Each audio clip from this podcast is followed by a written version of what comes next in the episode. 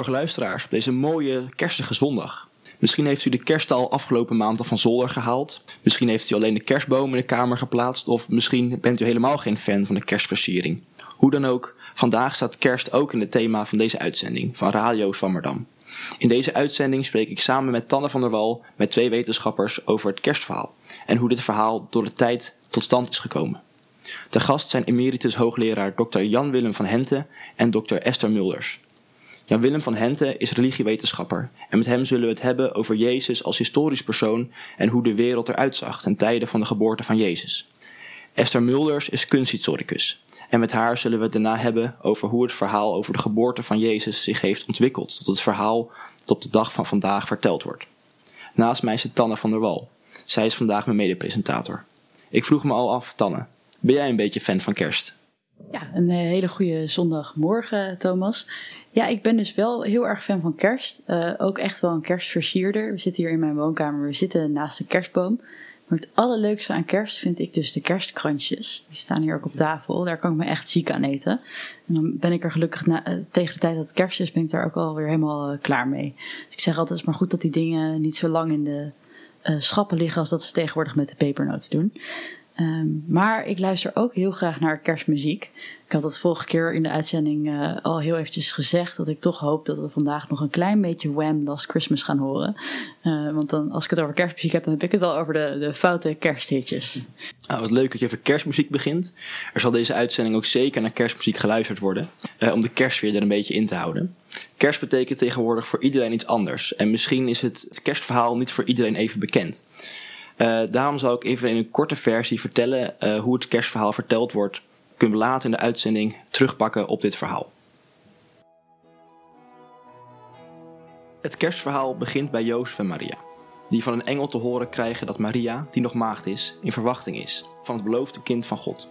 Een paar maanden later gaf de Romeinse keizer Augustus het bevel dat iedere inwoner van het Romeinse Rijk naar zijn of haar geboorteplaats moest voor een volkstelling. En zo geschiedde. Jozef en de hoogzwangere Maria vertrokken met een ezel naar Bethlehem, het geboortedorp van Jozef. Na een tocht van meerdere dagen kwamen ze aan in Bethlehem en de weeën van Maria begonnen op te zetten. Jozef ging op zoek naar een herberg, maar telkens kregen ze te horen dat er nergens plek was. Na veel vragen zei een herbergier dat hij nog wel plaats had in een stal. Ze mochten daar wel overnachten. In de stal troffen ze een os, maar zelfs een stal met een os was beter dan geen slaapplaats. Op die avond, midden in de winter, is toen Jezus geboren en is ten ruste gelegd in een voederbak voor dieren, gevuld met stro. Later op de avond kwamen er herders op bezoek, want ze hadden aan zingende engelen gehoord dat het kind van God, de Messias, was geboren. Later kwamen er ook drie koningen uit het oosten op bezoek, bij de bevallen Maria. Deze koningen, Jasper, Melchior en Balthasar, kwamen van ver naar het stalletje. Ze hadden namelijk een unieke ster gezien die betekende dat een zoon van de koning geboren was. Ze hadden goud, wierook en mirre voor de zoon van de nieuwe koning meegebracht als cadeau. Echter had de huidige koning toen der tijd, koning Herodes, ook vernomen dat er een koningskind geboren was, en hij wilde er alles aan doen om dit koningskind te doden. Hij zag deze voorspelling namelijk als een bedreiging van zijn macht. Om deze reden konden Jozef en Maria niet lang in Bethlehem blijven en zijn ze naar Egypte gevlucht, om te voorkomen dat Herodes Jezus zou doden. Engelkens door het luchtruim zwevend,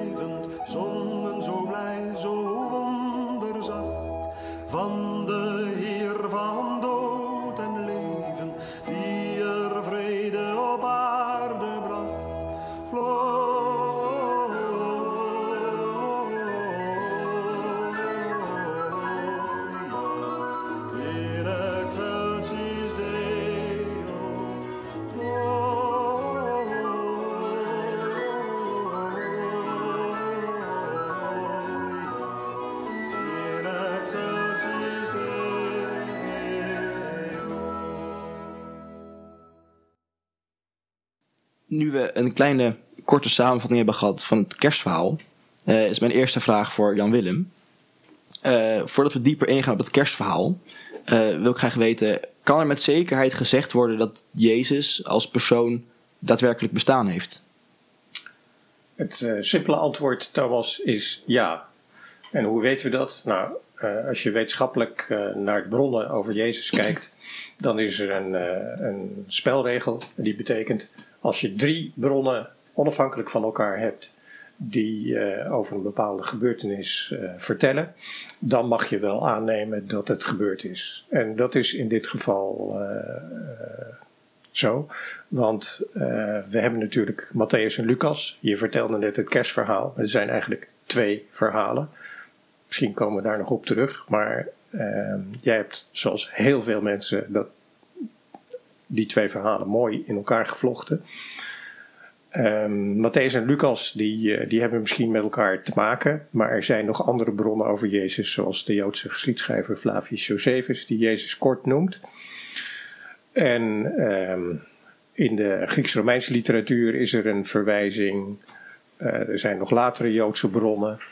Eh, Paulus, die niet veel over het leven van Jezus vertelt, hebben we ook nog, met andere woorden, er is zoveel bronnenmateriaal dat we wel uit, uit kunnen gaan van historiciteit.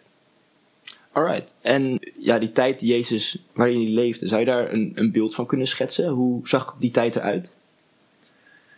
Ja, dat is een eh, hele eenvoudige vraag, die in feite super lastig is. Want koppel je die vraag aan de twee verhalen, dan krijg je een, eh, een verschillend beeld, want er is duidelijk een verschillend perspectief. In die verhalen, ik sluit even bij eh Matthäus aan, want die plaatst het kerstverhaal dus in de tijd van koning Herodes, die wij kennen als een eh, hele vrede koning, door Matthäus, de kindermoordenaar van Bethlehem. Ehm, Herodes wordt super negatief weggezet in Matthäus, maar ook eh, in Josephus, die Joodse geschiedschrijver, althans in zijn latere werk. Eh, historisch gesproken was Herodes een vazalkoning die het eigenlijk best wel goed deed. En die tijd was minder erg dan eh, je vaak hoort. Minder erg bedoel ik, eh, belastingdruk zou heel sterk zijn onder Herodes. Nou, dat was, was niet erger dan normaal. Ehm, de periode van Herodes is eigenlijk een relatief rustige periode. Hij heeft iets van 34 jaar voor vrede en stabiliteit gezorgd. En na zijn dood in 4 voor Christus eh, zijn er opstanden geweest. Toen veranderde het. Ehm, we zitten dan in de tijd van het Romeinse Rijk met eh, verschillende vazalstaten. Ehm, eigenlijk aan de rand van dat rijk. Eh, je moet je voorstellen dat er toen een gigantische tweedeling in de samenleving was. Eh, heel anders dan, dan bij ons. Haves en have-nots.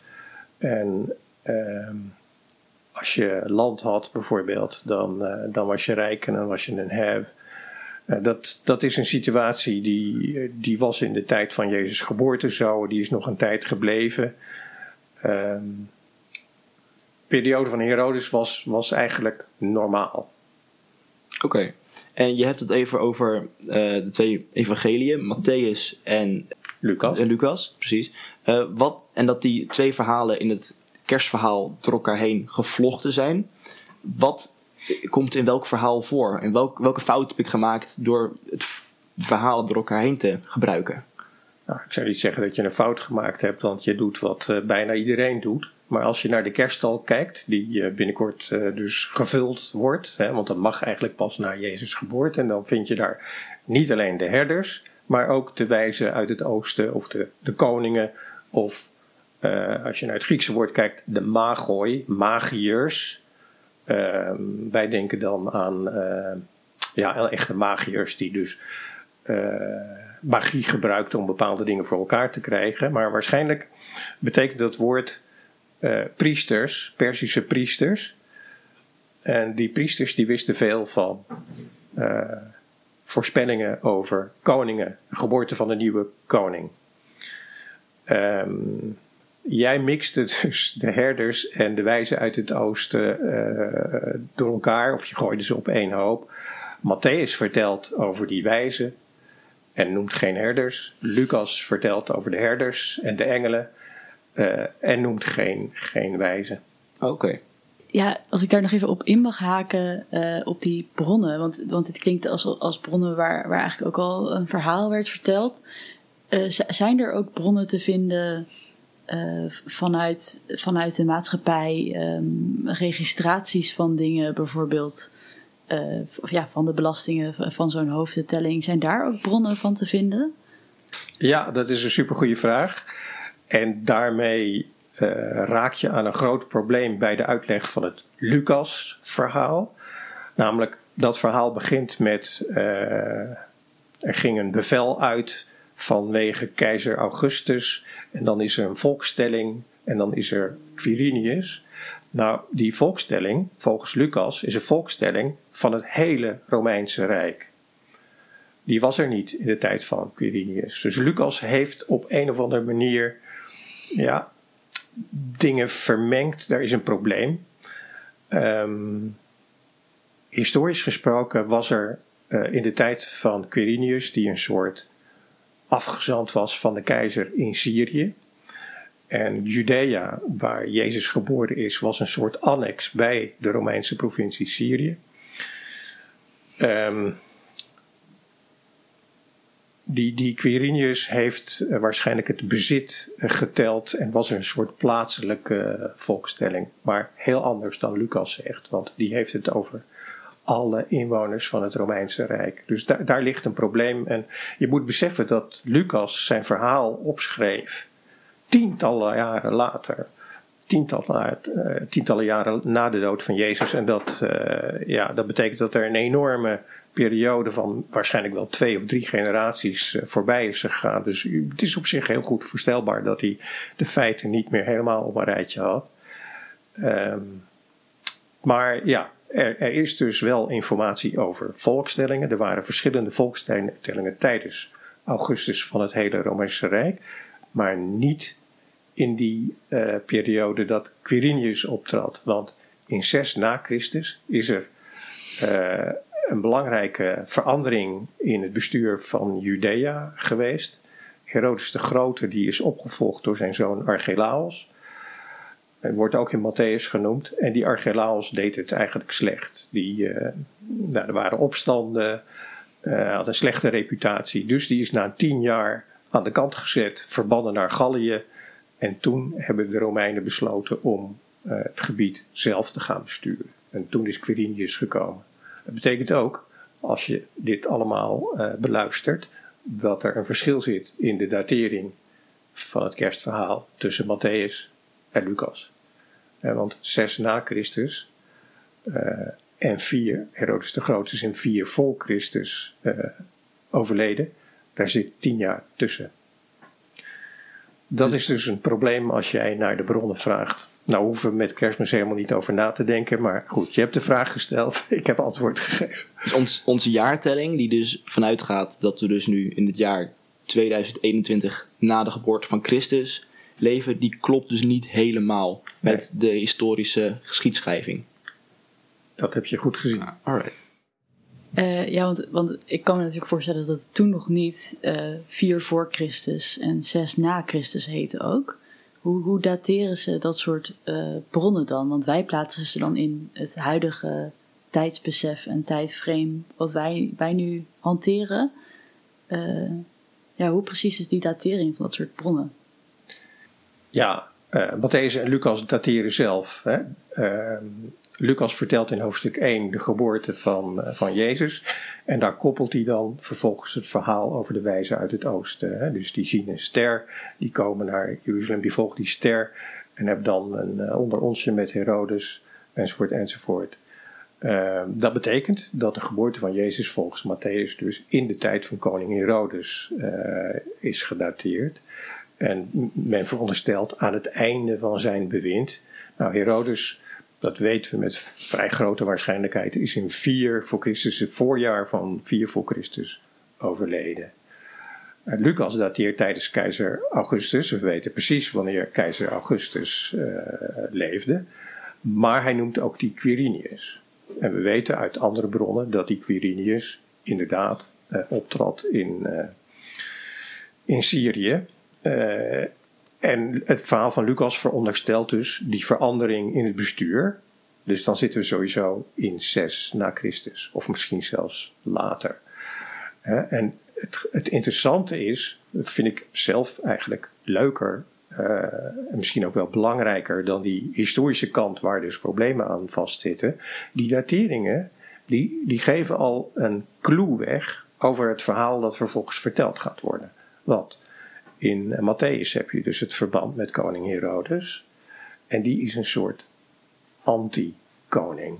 Dus alles wat Herodes is, dat is de nieuw geboren Messias, de nieuwe koning, de koning voor de Joden, eh, niet. En dus er wordt een enorm contrast opgebouwd. En eh, het verhaal bij Matthäus wordt dus heel duidelijk in Joodse context eh, geplaatst. Jezus is de Joodse Messias. En eh, Herodes is de, de antipool, de tiran van die Messias. Dus Matthäus zet al meteen een aantal eh, maten in om, om zijn verhaal te gaan vertellen. En bij Lucas is dat heel anders, want die plaatst de geboorte in het Romeinse keizerrijk. En dat is vanuit eh, het, Lucas-verhaal met handelingen als vervolg heel goed te begrijpen. De Jezusbeweging, zou je kunnen zeggen, want ja, wanneer is het christendom eigenlijk ontstaan? Is het christendom ook weer een lastige vraag met de geboorte van Jezus ontstaan? Nou, historisch gesproken niet. Jezus was een soort Joodse hervormer. En eh, de naam christenen komt pas in de loop van de eerste eeuw op. Eh, maar Lucas plaatst dat christendom in wording heel duidelijk in de context van de hele wereldgeschiedenis. En die Jezusbeweging die gaat de wereld in. Eh, het Lucas-verhaal, dus het evangelie van Lucas, dat zoomt in op Jeruzalem. Het eindigt met de kruisiging in Jeruzalem. En dan gaan de apostelen de wijde wereld in. En dat verhaal wordt in handelingen voortgezet. Met andere woorden, die datering en de verwijzing naar de politieke figuren in, in die tijd eh, zijn belangrijke aanknopingspunten om het verhaal verder uit te bouwen. En het zijn dus heel duidelijk, daarom moest ik meteen reageren op, eh, op Thomas, heel duidelijk twee verschillende verhalen. Alright. En wordt Herodes ook nog later in de Bijbel genoemd of alleen in het kerstverhaal? Ehm, er waren verschillende Herodesen en die worden eh, door elkaar gehaald. Maar de Herodes van Matthäus 2, de kindermoordenaar van Bethlehem, die, die verdwijn- verdwijnt van het toneel ehm, in, in Matthäus. Er is een latere Herodes in het Leidensverhaal, met name in Lucas is die belangrijk. Herodes Antipas, dat was een van de zonen van, ehm, van Herodes de Grote, die eh, onder andere vorst was over Galilea. En daarom treedt hij op in het Leidensverhaal. Ja. En hoe komen die verschillende, ja, die verschillen in het die evangelie tot stand? Want je stelde net dat er in twee evangeliën eh, het kerstverhaal wordt beschreven, maar dat er in ook in twee evangeliën dan helemaal geen notie van wordt gemaakt. Hoe rijmt dat zich met elkaar? Ja, alle vier de evangeliën die in de Bijbel terechtgekomen zijn, vertellen een eigen verhaal.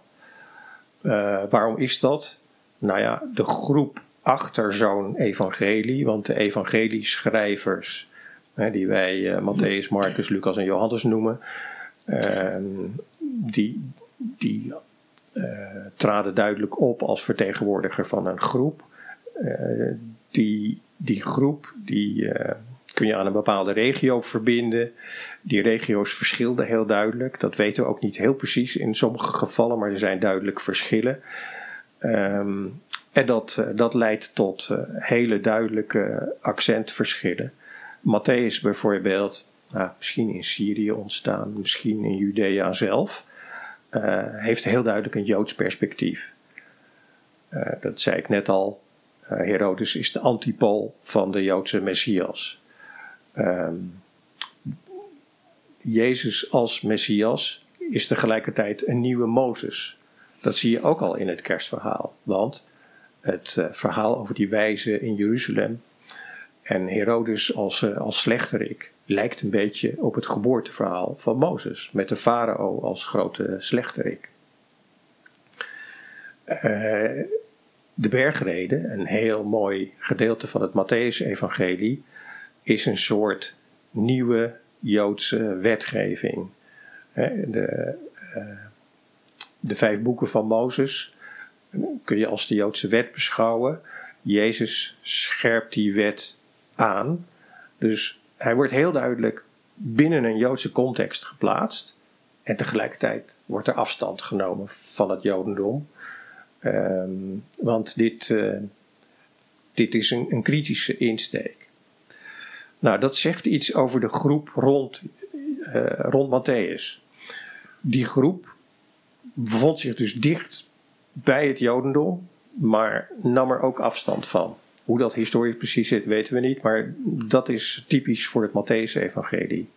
Nou als je het Johannes-evangelie neemt, ehm, dan zijn er hele grote spanningen tussen de Joden en eh, de groep van Johannes, die zelfs tot een breuk hebben geleid, althans volgens sommige uitleggers van het Johannes-evangelie. Dus dat veronderstelt een andere context.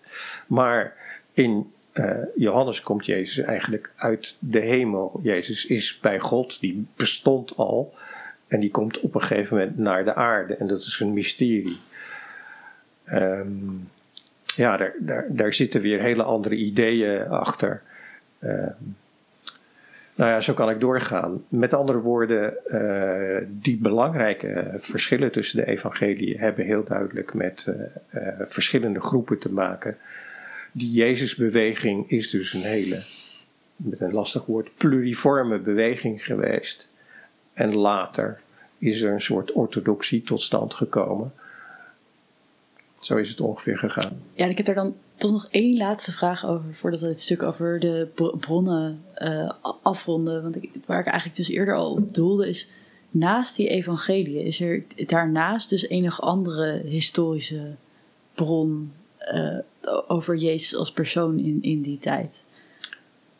Eh, ja. En dat is opnieuw een probleem. Die bron heet met een Latijnse naam het Testimonium Flavianum. Het getuigenis van Flavius. Flavius Josephus, weer de Joodse geschiedschrijver die in de eerste eeuw eh, schreef. Er zijn twee eh, paragrafen, zeg ongeveer eh, een halve bladzijde tekst misschien, over Jezus. En zijn die, is die passage van Josephus zelf? Is die van een christelijke afschrijver die het ingevoegd heeft? Of heeft Josephus iets over, over Jezus geschreven en dat is later aangepast door een christelijke afschrijver? Verschillende posities. Maar hoe dan ook, in Flavius Josephus vind je een passage over Jezus. En Jezus is dan een soort profeet, een eh, wijze man. Hij wordt positief neergezet. Eh, er staat een hele lastige wending in die passage die ik in het Grieks zou vertalen met ze zeggen dat hij de Messias is.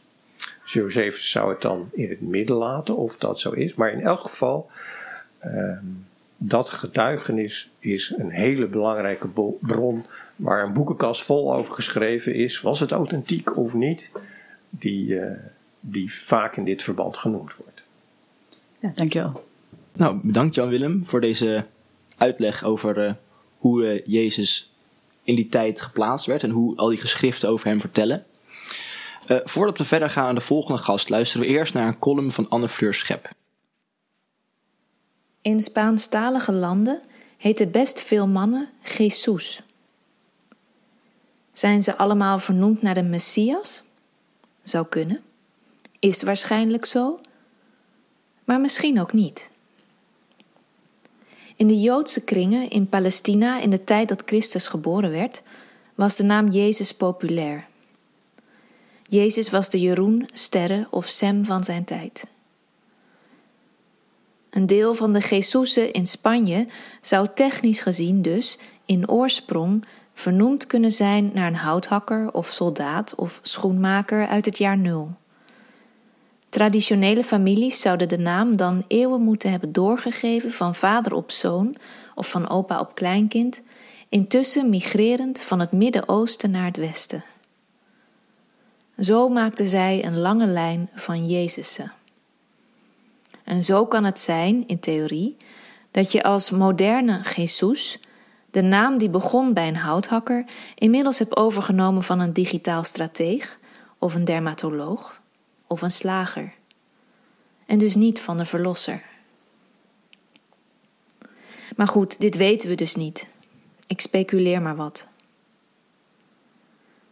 Naar wie ze ook vernoemd zijn, in Spanje, Mexico en Panama leven Jezusen. Mensen van vlees en bloed. Mensen om de weg te vragen, meloen mee te eten, voetbal te kijken. Sommigen om vrienden mee te worden, vast te pakken, lief te hebben. Hadewig, mystica, begijn en schrijfster uit de middeleeuwen wilde niets liever dan dat. Ze wilde tijd doorbrengen met Jezus. Ze hield van Hem. Haar ziel verlangde ernaar met Hem samen te smelten. In momenten van extase ging haar wens voor heel even in vervulling. Ze ontmoette Jezus en ze versmolten in liefde. Hadewig geloofde dat wij allemaal een vliebertje van het goddelijke in ons dragen. En dat dat vliebertje in ons constant verlangt naar het hogere. En dat de begeerte wederzijds is, dat God zijn vliebertjes zo ontzettend graag in zijn armen zou sluiten. Ik waardeer het aan Hadewig dat ze superduidelijk was. Ze schroomde niet te zeggen dat ze iets van Jezus wilde. Willen niet heel veel meer mensen iets van Hem? Verlossing van de zonde, wijsheid. Wetenschappers hopen zijn bestaan in kaart te brengen. En ik wil iets. Eens bezocht Jezus een markt waar beeldjes van afgoden werden verkocht. Aardewerken beeldjes vul ik zo in. Van giraffen misschien of zeemerminnen. Hoe dan ook. In die kraampjes stonden handgemaakte figuurtjes opgesteld en Jezus ontstak in woede, want afgoden gaan volgens hem niet samen met het concept van één God.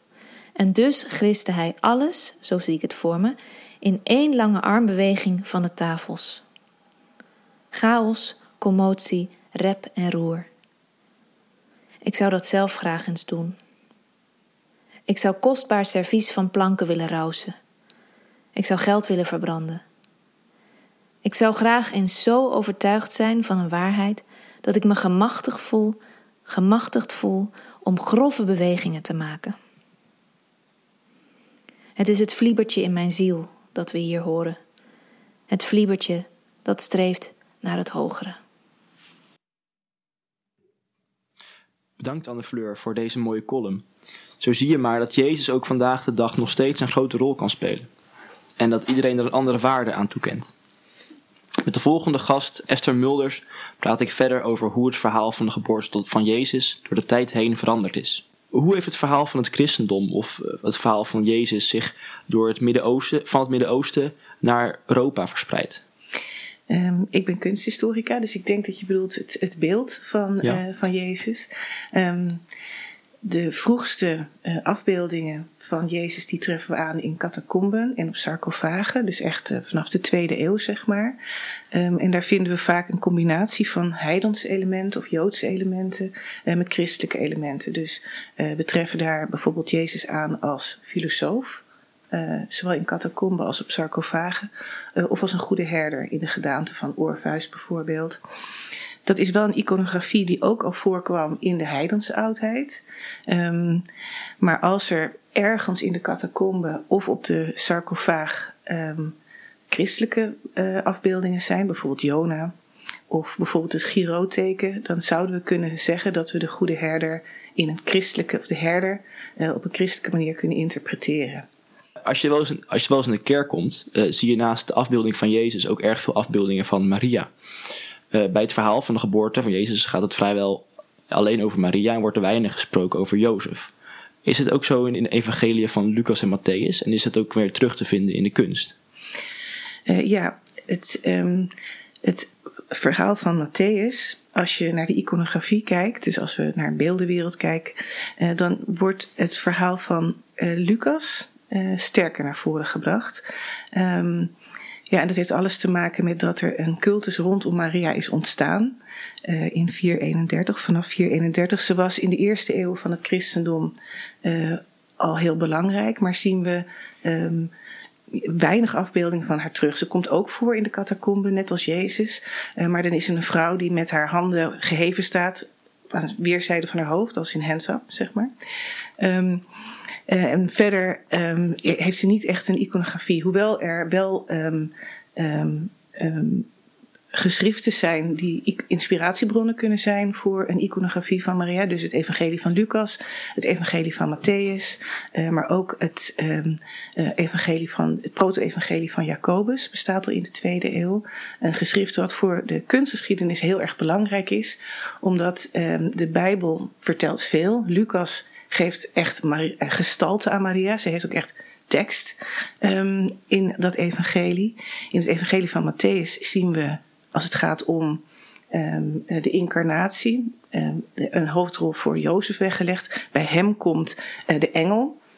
Uh, Jozef is degene die eigenlijk een goede stiefvader is. Hè, die zegt: Oké, ik accepteer dat het kind niet van mij is. Dus in de kunst wordt meer gebruik gemaakt van het, het evangelie van Lucas. Um, en dat heeft te maken met het belang van Maria voor de heilsgeschiedenis. Um, als wij de, de engel die komt dus bij uh, Matthäus, uh, meerdere keren bij Jozef.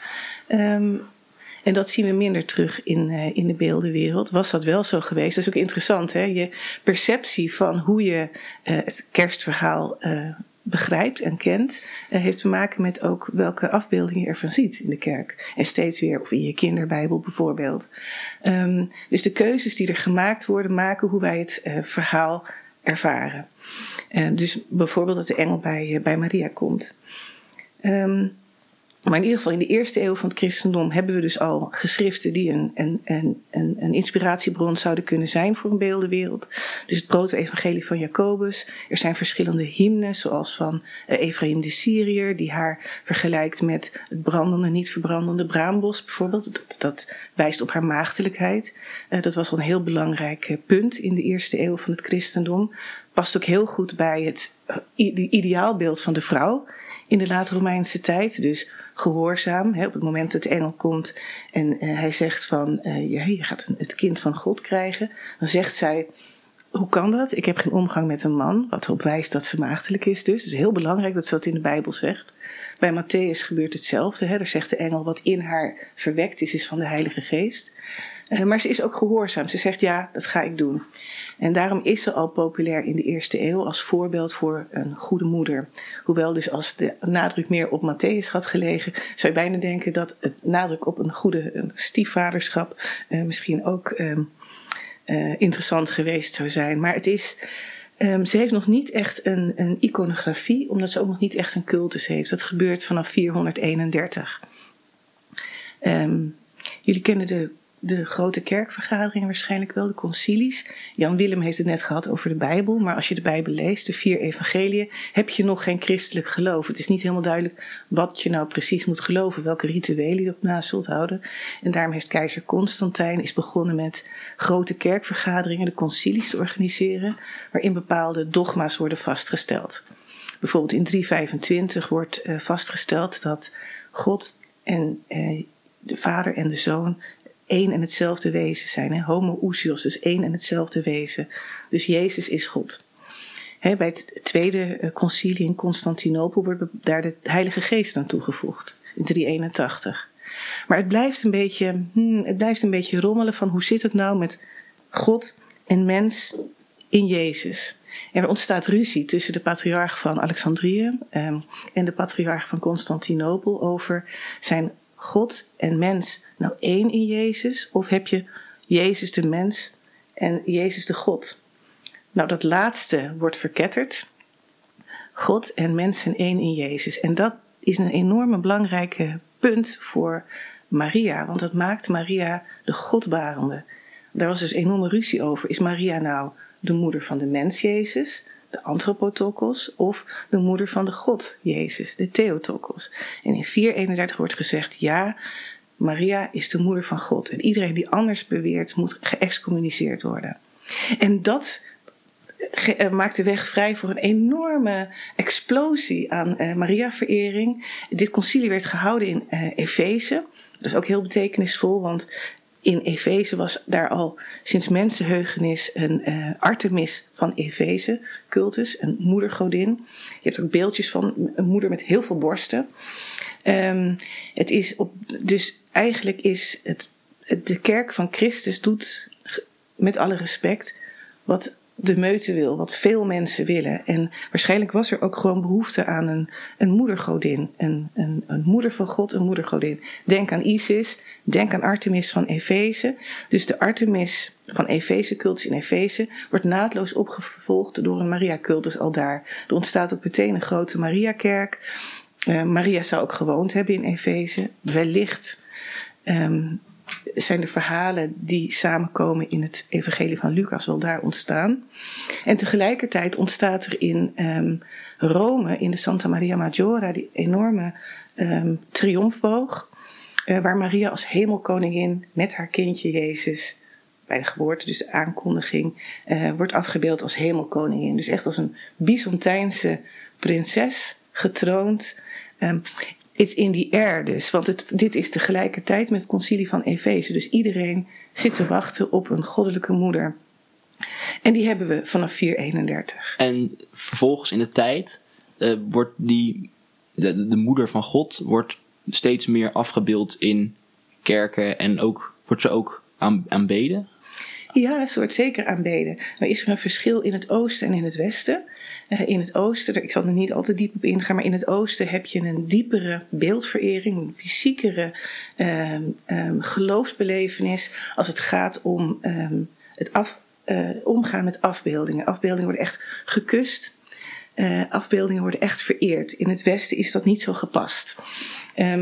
Dat heb je bijvoorbeeld met relieken. In een reliek zit wel degelijk de heiligheid van degene van wie het reliek is, maar in een afbeelding minder. In eh, het Oosten zou je kunnen zeggen dat een, afbeelding bijna gelijk staat aan een reliek. Ehm, dus als we naar Oost en West kijken, het antwoord op in het, in het Westen inderdaad eh, op het concilie van Efeze, dus de Theotokos, de moeder van God, is die hemelkoningin. En in het Oosten eh, zien we die, die, die, die, die mevrouw die we ook al zagen in de catacombe met die geheven handen, de oranten zeg maar, verschijnen. Met een kliphuis, een rondje, een cirkel voor haar borst, met daarin het Christuskind. Eh, en dat is echt een, een dogmatische voorstelling, die betekent: dit is de moeder van God. En mag ook als zodanig aanbeden en gekust worden. Dat doe je in het Westen minder. Interessant is wel dat eh, in het Westen ontstaat al snel die moederlijke figuur met het blauwe, de blauwe mantel, ehm, die haar kind, aan, kind aanbidt. Eh, in het oosten is eh, Maria altijd in het rood gekleed. Ze heeft een blauw onderkleed. Blauw of groen is de kleur van de aarde. En ze heeft een rood kleed om zich heen, om, over het blauw heen, omdat ze vergoddelijkt is. Doordat ze de moeder van God geworden is. En Jezus heeft die kleuren precies andersom. Die heeft een rood onderkleed. Hij is goddelijk van natuur en is met blauw omhangen, eh, omdat hij mens geworden is. En blijft dat beeld ook door de tijd gelijk? Dus in Oost en West? Of verandert dat? Is, blijft dat gelijk? Is dat het toen afgebeeld en hebben we, ervaren dat nu nog steeds? Of is daar ook door de middeleeuwen eh, een verandering in gekomen? Nou, het is heel interessant dat in het oosten eh, is, zijn er vrij strenge regels over hoe je iets afbeeldt. Ehm, als ik denk, en in het westen zit er een ontwikkeling in. Eh, als de luisteraar bijvoorbeeld nu een icoon van eh, de geboorte van Jezus zou hebben hangen, want die zijn tot op de dag van vandaag precies hetzelfde, dan zou je, als ik hem nu beschrijf, eh, zo met me mee kunnen kijken en denken: ja, inderdaad, dat is exact zo zoals jij het nu beschrijft. Hè. In, ehm, in ehm, in het oosten zien we altijd een afbeelding van de geboorte van Jezus in een, in een bergachtig landschap.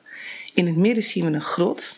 Het, de grot wordt genoemd in het proto-evangelie van Jacobus. Het proto-evangelie van Jacobus is een Griekse tekst eh, die een heel belangrijke rol speelt in de orthodoxe kerk. Dus de, de kerk van het oosten, Griekenland, Rusland, Balkan.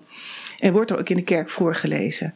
Die tekst is in het, in de, tussen de 7e en de 9e eeuw in het Latijn vertaald. Dat heet het Evangelie van de Pseudo-Matthäus. En speelt een belangrijke rol in de iconografie van de westerse kunst. Want een kunstenaar heeft anekdotische details nodig om een afbeelding te kunnen maken. Ehm, dus in het oosten zien we dus die grot, genoemd in. Kijk, in de Bijbel wordt de kribbe genoemd. En bij een kribbe denk je al gauw een plek waar dieren staan. En ehm, dus dat zal wel een stal of een grot zijn. Nou, dat is dus een grot. In, eh, Maria ligt op een groot bed in het rood, want ze is omhangen met goddelijkheid. Ehm, haar kindje naast haar in een sarcofaagje, vooruitwijzend naar eh, het lijden, het sterven en de verrijzenis van Jezus. Aanbeden door de os en de ezel, die zien we ook. Die zien we in Oost en West. Nou, de os en de ezel worden in de Bijbel niet genoemd. Maar in Jesaja, Jesaja zegt er wel iets over. Dus de profeet Jesaja in het Oude Testament. Ehm, de, ehm, eh, de os die kent de stal van zijn meester, de ezel kent zijn voederbak, maar mijn volk heeft het niet begrepen. En Origenes in de tweede eeuw, dat is een leerling van Philo, hij, eh, Origenes in de voetsporen van Philo eh, probeert op een christelijke manier het Oude Testament uit te leggen. En die verbindt die os en die ezel met de heidenen en de joden. De joden hebben hun Messias niet erkend, herkend en eh, de heidenen wel. Nou, zo zijn die os en die ezel uh, betekenisvol geworden, in, ook in onze kerststal. Um, maar tegelijkertijd, het zit in een klein hoekje dat je bij een voederbak al gauw een paar beesten erbij uh, bij zet. Verder zitten er altijd twee vroedvrouwen in het oosten afgebeeld. Dat kennen wij ook niet in het westen. Nog wel in de schilderkunst, maar in de kerststal zul je nooit vroedvrouwen aantreffen, bij mij weten.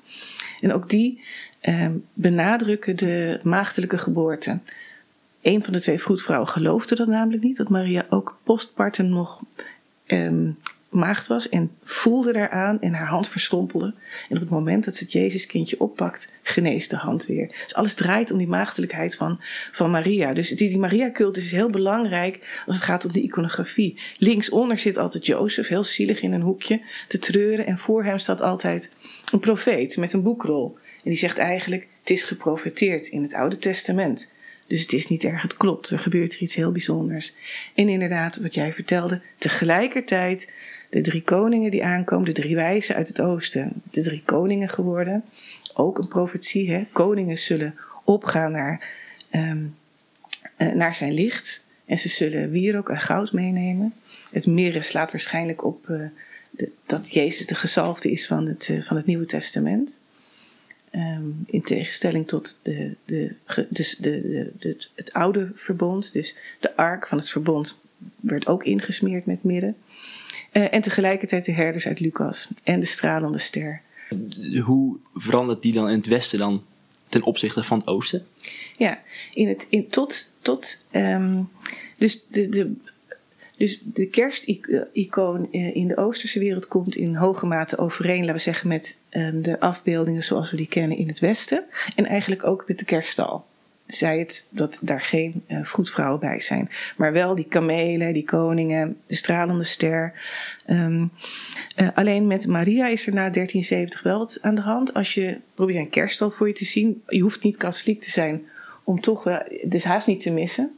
Iedereen heeft wel zijn kerststal gezien. Um, en dan zien we dat Jozef altijd wat afzijdig is, maar hij is natuurlijk niet de vader van het kind, dat is uh, God. En maar staat was afzijdig met een kaarsje of een lantaarntje, heeft hij bij, bij, meestal bij zich. Dan zien we Jezus inderdaad in zo'n kribje liggen met allemaal straaltjes die vaak zo zijn meegegoten met het beeldje. Uh, en Maria die uh, op haar knieën zit in een wit of een blauw manteltje.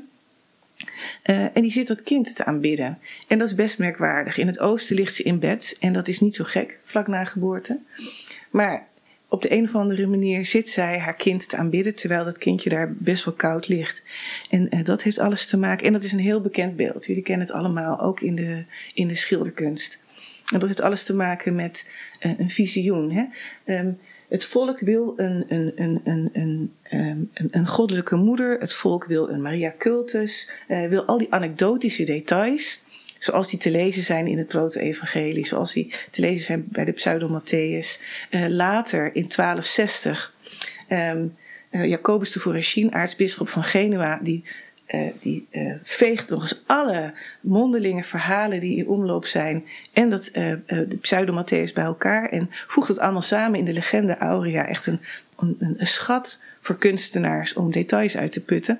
Maar er gebeuren ook dromen, visioenen en dergelijke. En er is een mevrouw Birgitte van Zweden, een belangrijk visionair.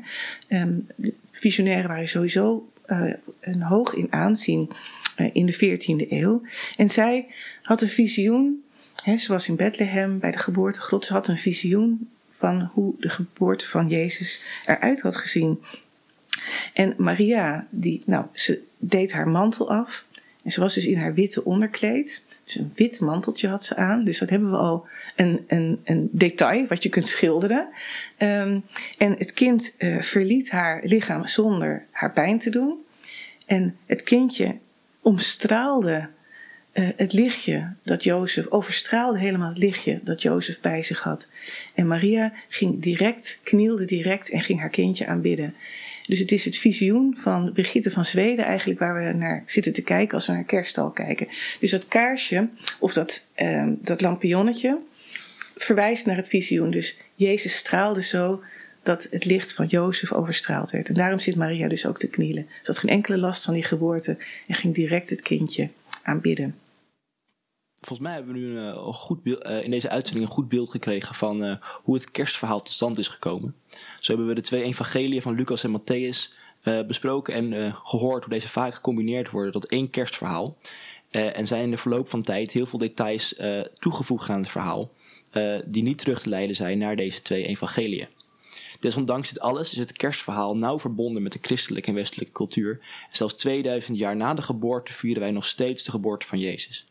Hopelijk heeft u als luisteraar hier een hoop over opgestoken, zodat u vanavond aan het kerstdiner uw vrienden en familie kan vertellen over de geschiedenis van het kerstverhaal. Graag wil ik Jan-Willem van Henten en Esther Mulders bedanken voor de aanwezigheid en bijdrage aan deze uitzending.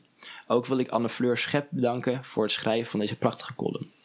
Als laatste wil ik Tanne van der Wal bedanken. Zij deed de techniek vandaag en was de tweede presentator.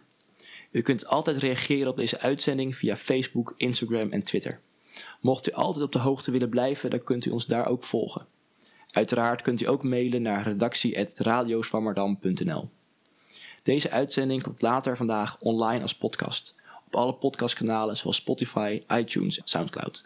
Volg ons daar ook vooral als u nooit meer een uitzending van Radio Zwammerdam wil missen. Laat daar vooral een goede rating achter, daar help je ons heel erg mee. Tanne, is er nog een kerstnummer dat jij eh, graag deze uitzending zou willen horen? Ja, ik zie het al in je draaiboek staan als Last Christmas bla bla. Eh, we eh, gaan als afkondiging nog, zetten we nog even Last Christmas op. En als hoofdredacteur wil ik namens de redactie alle luisteraars graag bedanken voor jullie steun en het luisteren naar Radio Zwammerdam dit jaar. Vanaf volgend jaar zijn we er gewoon weer en staan er een hoop interessante uitzendingen op de planning. Dus we zien jullie graag dan terug. Voor nu een hele fijne jaarwisseling alvast gewenst. En graag tot volgend jaar.